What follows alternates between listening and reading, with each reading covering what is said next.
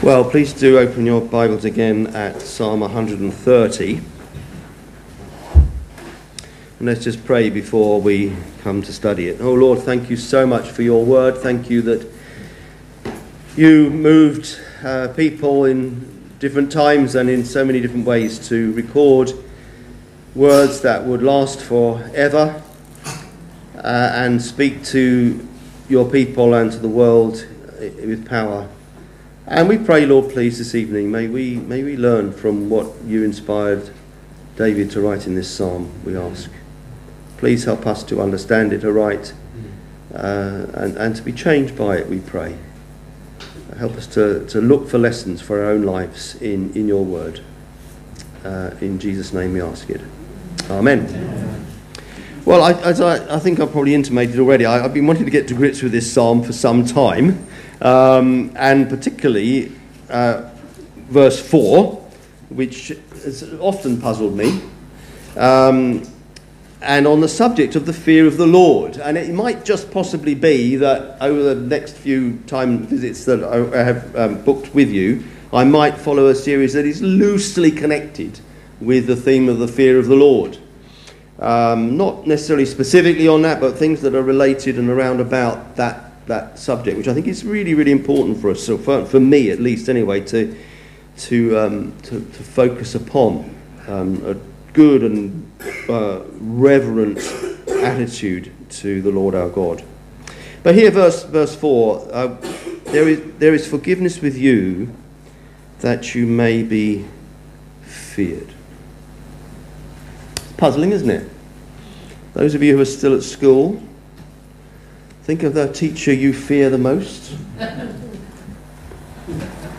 if any, I mean, maybe you don't. But which one would you fear more than others, perhaps? Well, probably the, the strictest one. Uh, not necessarily the one with the loudest voice, but the one with the strictest, perhaps the one who, look at verse 3 if you, Lord, should mark iniquities, O Lord, who could stand? Perhaps the one who notices everything you do that's wrong and remembers it. The strictest teacher, probably, is the one you fear the most, isn't it? And won't let you get away with anything. But some teachers, oh, you know, they're, they're a pushover. Um, but some, you think, oh, they won't let you get away with anything.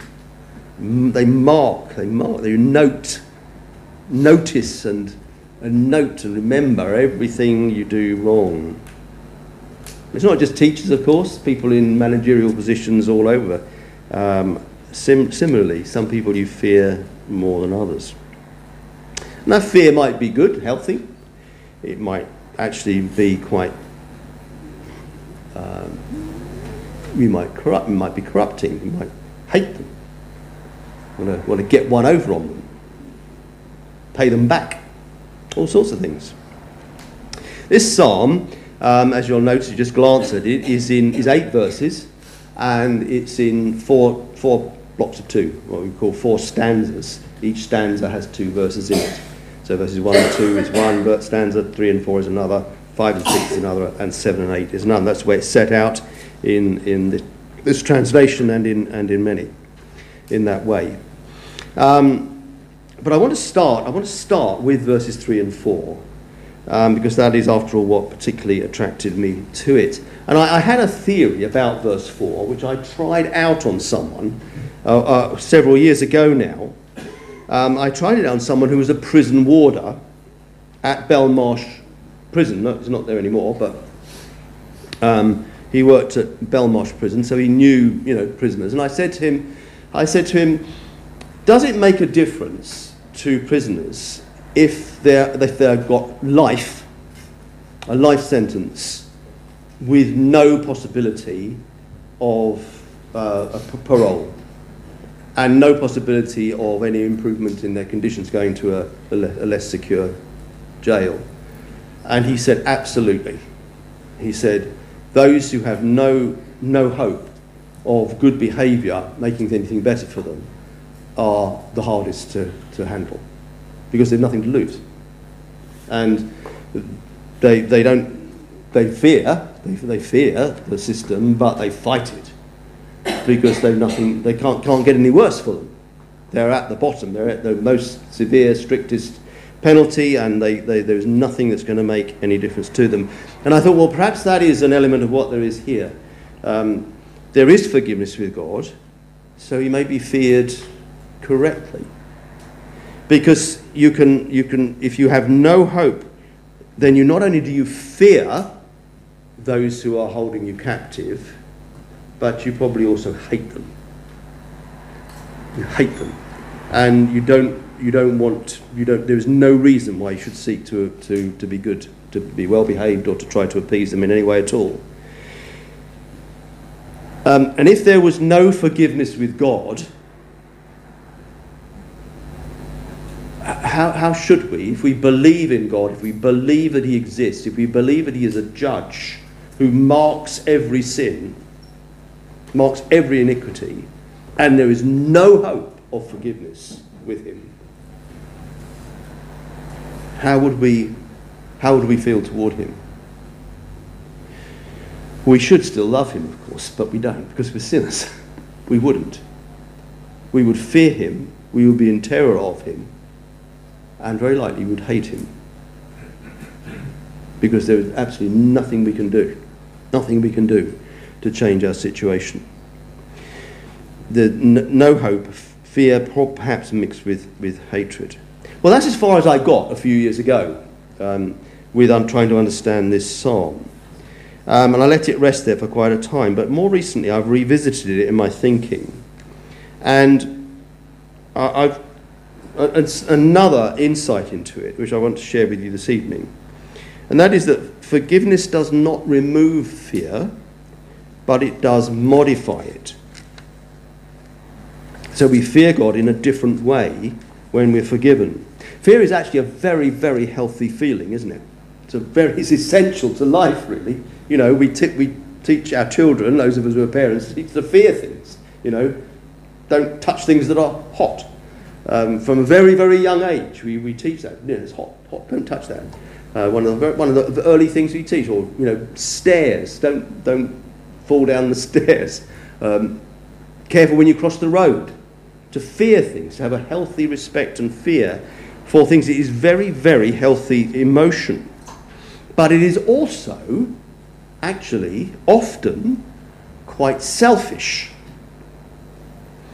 Even when we fear for our loved ones' benefit. There is often at least a, a, component, often a large component, of selfishness in that. Not only do we fear for their safety, but we fear for the effect upon ourselves if they suffer in some way. Not just because they are suffering and we feel for them, but we feel what's it going to do to me if I lose that person? How am I going to feel? What's it going to do to my life, to my heart, to my emotions? There can be a, quite a large selfish component in the whole experience of fearing. But the fear of the Lord in a forgiven person can be absolutely selfless. I don't fear the Lord because of what he might do to me because He's forgiven me.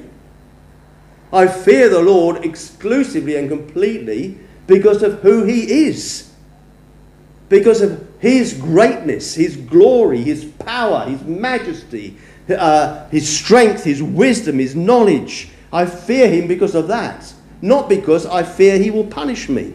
And there is no self interest in this fear, it is all toward God. Um, my, my son uh, some years ago now, went on a, I don't know, done, maybe I've told you this story before, I'm not sure. He went on a, he went on a rugby tour to South Africa uh, a few years ago, and they, you know, they went to training camps, and they played a few matches, and they did some touristy stuff. and one of the touristy things he did, and have ever, you ever, have ever any of you ever done this? He went in a shark cage. Have you ever done that? Or want to? Um, which is when they go out in a boat into an ocean in an area that is shark infested and get into this cage, metal cage, and are lowered down over the side of the boat. And the people throw in bits of meat to attract the sharks into the area, and they can sort of see these sharks come at sort of really close by. And um, you know, you do that. You do that. You even pay people. You even pay. He, he, even no, actually, he didn't pay for that. I paid for that. Uh, um, uh, but you pay. You pay for the privilege of of doing this. Now, I would suggest that the cage makes an enormous difference to the whole experience. Would you agree? Yes. You know, be lowered over the side of a boat in the shark infested water with loads of raw meat thrown in um, without a cage, and you fear the sharks because of what they might do to you. Be lowered into the shark infested waters in a cage, and you fear the sharks, but with no fear of what they might do to you. They cannot get you, but you still fear them. You fear them because it is just amazing to be so close to such powerful creatures. To see them close up, to see them feasting in a frenzy on, on the meat. It's so close to you. You still fear them, but there is no self preservation component in it. You're safe, absolutely safe. Um, but there's fear nevertheless, isn't there? Well, that's not a perfect parallel, but there are similarities, I think, between that and the fear of God when you know you're forgiven. The, forgi- the fear of the unforgiven should be a fear of absolute terror. The, forgi- the fear of the forgiven person is a fear that doesn't make you flee, but makes you want to run toward. To be to the, the privilege of, of thinking, of knowing to being so close, not to such a powerful creature as a shark, but to such an all powerful creator. To know him safely, safely, securely, protected in Christ, cleansed by his death, clothed in his righteousness, knowing that you are absolutely safe if you, O Lord, should mark um, iniquities, O Lord, who could stand? Says verse 3. Who could stand? You would, you would, you would either, you know, let's try to answer that question. If you, O Lord, should mark iniquities, who could stand? What's the answer? No one. You would, you would either have to utterly fall on your face or, or turn and run. No, actually, you couldn't get away. But you couldn't stand. That's one thing you couldn't do. You couldn't stand in front of God knowing He knows everything about you and there is no forgiveness. You, that's one thing you could never do. But of course, there is one person who, one exception to that, isn't there? One person, one person who could do that, and that's the Lord Jesus.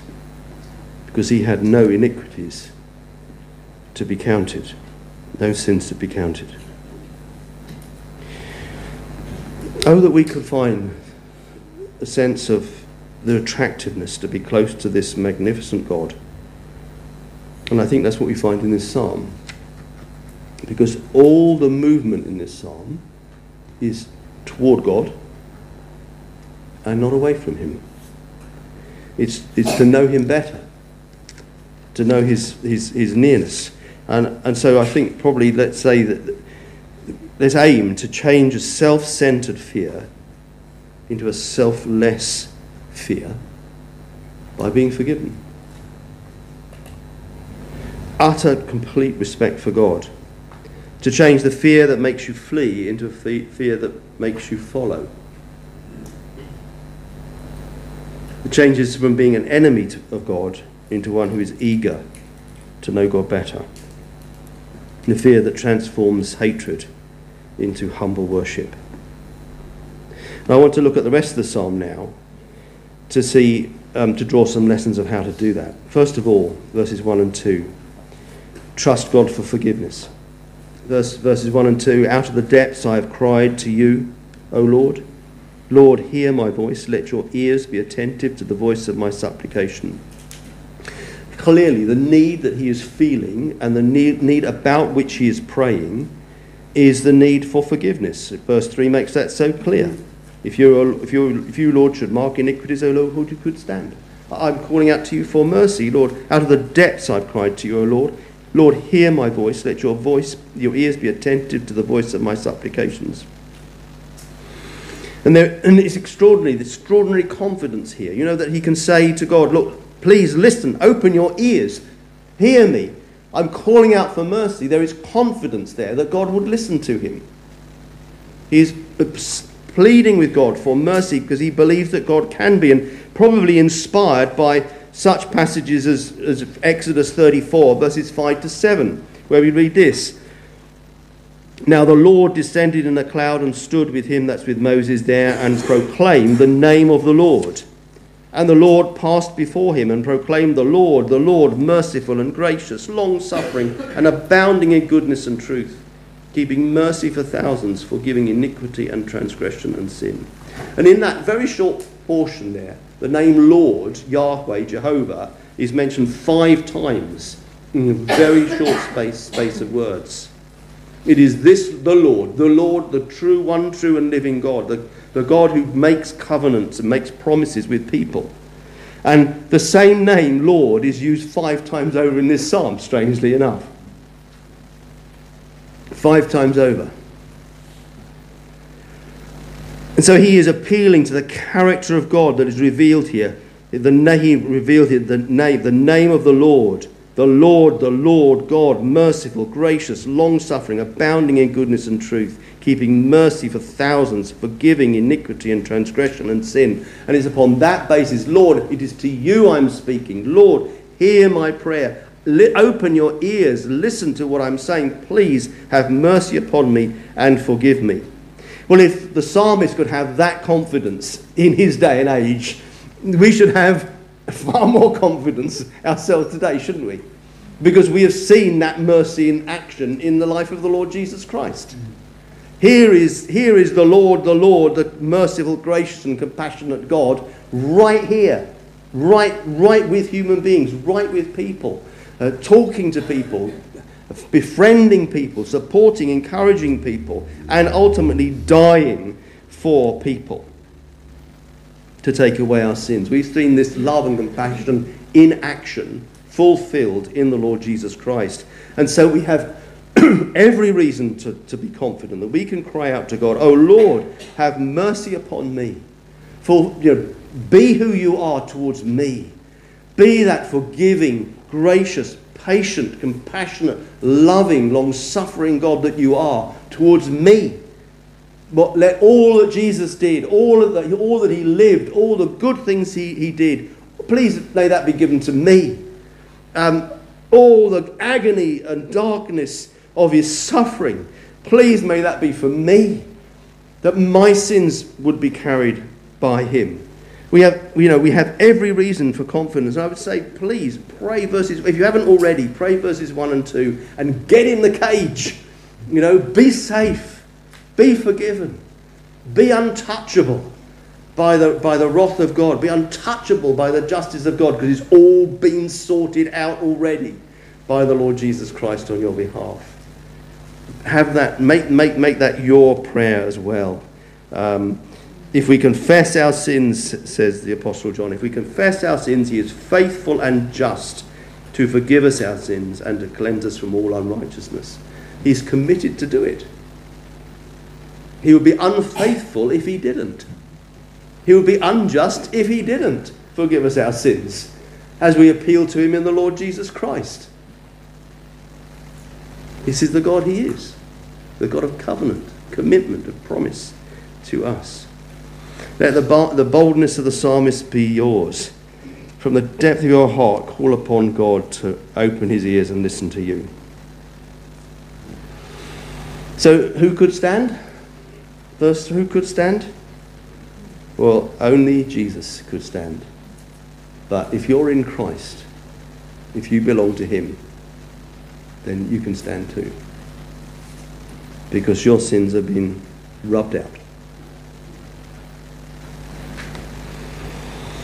Three, uh, at his baptism, this was the, the, the voice from heaven said this This is my beloved Son with whom I am well pleased. But three years later, Jesus cried out, My God, my God, why have you forsaken me? The difference is, he was then carrying our, our sins. He was manufacturing that cage for us to keep us safe forever. And he gave, did it with his own life. Second lesson here is this desire God more and more. Verses 5 to 6. I wait for the Lord. My soul waits, and in his word I do hope. My soul waits for the Lord more than those who watch for the morning. Yes, more than those who watch for the morning. Now, here we really do see the movement towards God so strongly in these verses. Here he is not running away, he, he is not fleeing. He is, he is longing for God. This God whom he fears, but this God who has forgiven him. At first, I, you know, I, I made a huge mistake looking at these verses, and I was thinking, what's he, what's he waiting for? What's he waiting for God to do? You know, is he waiting? Was he waiting for the, the consequences of his sin to be removed? Is he, is he waiting for God to overcome some problem for him? And then I kicked myself. And I thought, David, you have missed the most important thing here. Just read what the words say, don't add to them. I wait for the Lord. I wait for the Lord. What's he waiting for? I said, waiting for the Lord to do what? No, no, no, no. I don't say I'm waiting for the Lord to do something. It's I'm waiting for the Lord Himself. I wait for the Lord. My soul waits. He's, he's, wanting, he's wanting God, this God who has forgiven him, this God whom he therefore fears with a pure, pure fear. An unselfish fear, not a self disinterested fear, but a fear that is all about the greatness and the grandeur and the glory and the majesty of God Himself. It's all about this wonderful, almighty Creator all about Him. And my soul waits for Him. I want to, I want to know Him better. I, I, want to, I want to feel His presence. I want to know His smile. I want to know His nearness. I want to enjoy Him. I wait for the Lord, not longing for something God would give Him, but waiting for God Himself. To know God close with Him Himself. And I would say, let, let's look, can we take that on? Can we say, look, I'm not just asking God to do things for me. Yes, I will do that as well. Of course I will. But actually, my deepest need is not the things that God will give me, but is God Himself. That's what I'm created for. To know God, to live with God, to live for God, and to know His nearness and His smile, to know God Himself. I wait for the Lord, my soul waits and we can see the ways in which he does, does this. First of all, in his word. Um, and in his word, I do hope. That's the second part of verse 5. As, as the psalmist writes in Psalm 119, verse 18 Open my eyes that I may see wondrous things from your law. What is the most wonderful thing we see in the Bible? It's God. It's God. God in Christ, particularly. We see the, the, fa- the face of God in the Lord Jesus Christ. And where do we see that? In His Word. So where, where, do we, where do we long for God to appear to us? How do we do that? Well, in His Word. And when you read the Bible, look for this amongst everything else you look for. Yes, you're going to look for ways to live, things to do, things to stop doing. Of course you are. But look for this as well. Lord, I look for you in this book. This book is about you. This book is about my Lord Jesus. And I long for you. I'm waiting for you. I want to know you better. And my hope is in your word. That's where I focus upon. because that's where I find you. So, do you remember the days when we used to write letters to each other? does, does anybody here remember those? Some, some of you won't have a clue what I'm talking about here. But you know about Christmas cards, don't you? You still, still get a few Christmas cards through the post sometime in January or February. um, but we still get those. And, and, you know, the first time you read it, you, you know, you, perhaps it's a newsy letter or, or a Christmas card with a, with a bit of a, you know, an annual round robin letter in it. Think, oh, loads of news, find out about the family or the friends, friends and who all they are and everything else. Um, the first time you read it. But then you might reread it. Is from a special person. You might reread it. And you're not reading it the second time to find out news because you already know all of that. But the second time you read it, you read it because of who it's from. And it gives you a sense of them. And very, very special letters you might read over and over again, and you could almost recite them from memory, but you still read them because you feel the nearness of the person, the loved one, who wrote them. Well, it's a bit like that with the Bible. You know, I mean, we learn something new every time we read it, don't we? But there's also that sense that, you know, maybe some of you have read the Bible once a year for 100 years, have you? And more, no, no, perhaps not quite that long, but, you know, 50 years. And, and you know it ever so well. And you don't just read it to get more information, but you read it because it's God's book. And, and your hope is in His Word, and you long for Him to step out of the pages. You long to know more of his character. You know, the Lord, the Lord, the compassionate, faithful, long suffering, merciful God. I long for you, my hope is in your word. But then there's another sense of it here. He says, My soul waits for the Lord more than those who watch for the morning. Yes, more than those who watch for the morning. Well, imagine you're on night shift watching over the city or watching over the flock of sheep. And, and it's a cold night. Uh, most nights get cold, don't they, even in the summer. But, and, in, and in desert places, the nights can be very cold, strangely. Um, and you're waiting for the sun to rise. And that first glimmer of light over the eastern horizon. I'm not sure where that is. But let's say it's over there for sake of argument. I don't know. That, no, it probably isn't. It's probably over there, is it? Over there. Yes, over there, yeah. Um, I use sat nav nowadays, so I haven't got a clue where I'm going. Um, but you wait, you're looking for that first glimmer of light in the darkness and that first touch of warmth in the cold. Wait for God as those who wait, more than those who wait for the morning. A little bit of light in the darkness, a little bit of warmth in the cold. And I long for God in that way. The light in my darkness, the warmth in the coldness of my heart. I long for God in that. The only one who can really satisfy. The nearness, the reality, the life of God. Long for it. Long for it. Can we long for God like that? Lord, this world is so dark. There's so much ignorance. In, in me, there is so much waywardness. I long for you. I long for the light. Long for it. I'm so cold of heart. I long for the warmth of the nearness of God. But then there's another way, of course, in which the watchman waits for the morning. He waits with confidence, doesn't he? you know, he's going to come. The sun will rise. The sun will rise. You know, just another another hour long, but another hour more, and the sun will be up. And we wait for God with confidence. Faithful God, unchanging God. Wait for the Lord. Back in the psalmist's time, of course, he was waiting for the Messiah to come. Well, now we are waiting for the Messiah to return. And he will. And it will be like morning. The best morning ever. This dark world will be flooded with light when he returns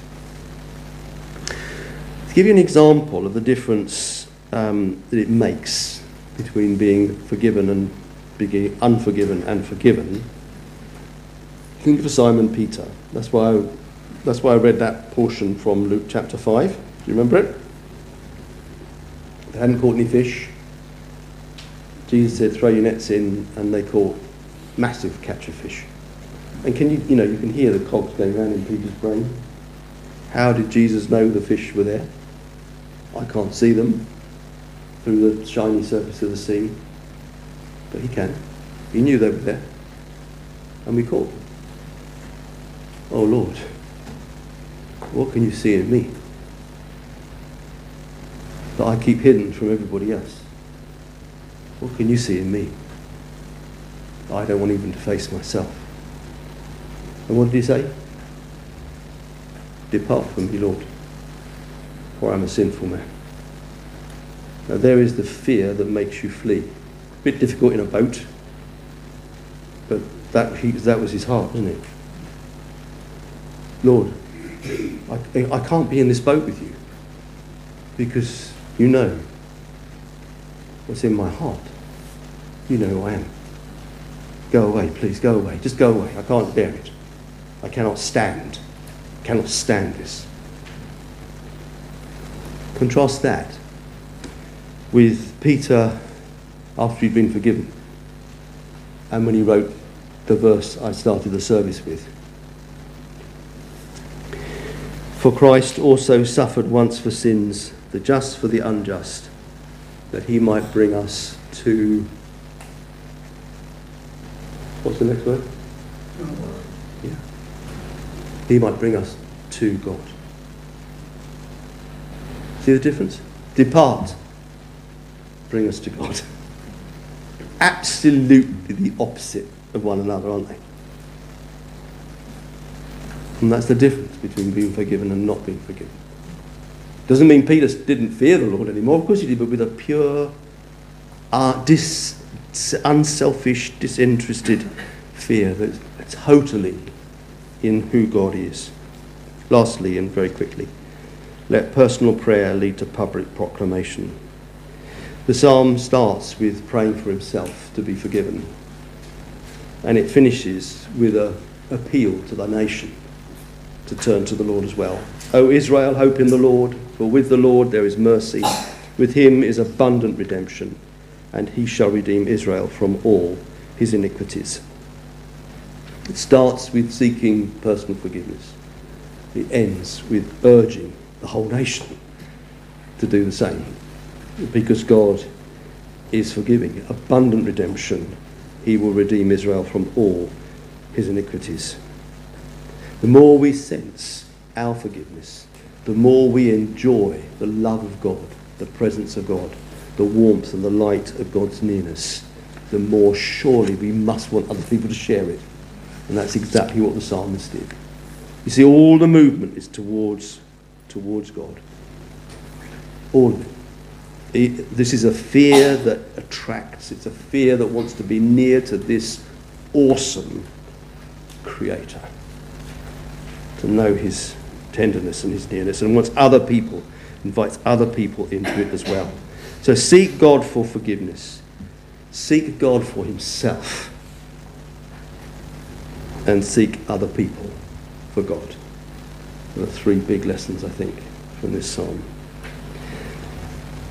I've chosen this, the last, this last hymn um, for us to sing, particularly for verse 3. Oh, how I fear you, living God, with deepest, tenderest fears, and worship you with hum- trembling hope and penitential tears. Oh, how I fear you, living God, with deepest, tenderest fears. Change from the fear of the unforgiven to the deepest, tenderest fears of the forgiven.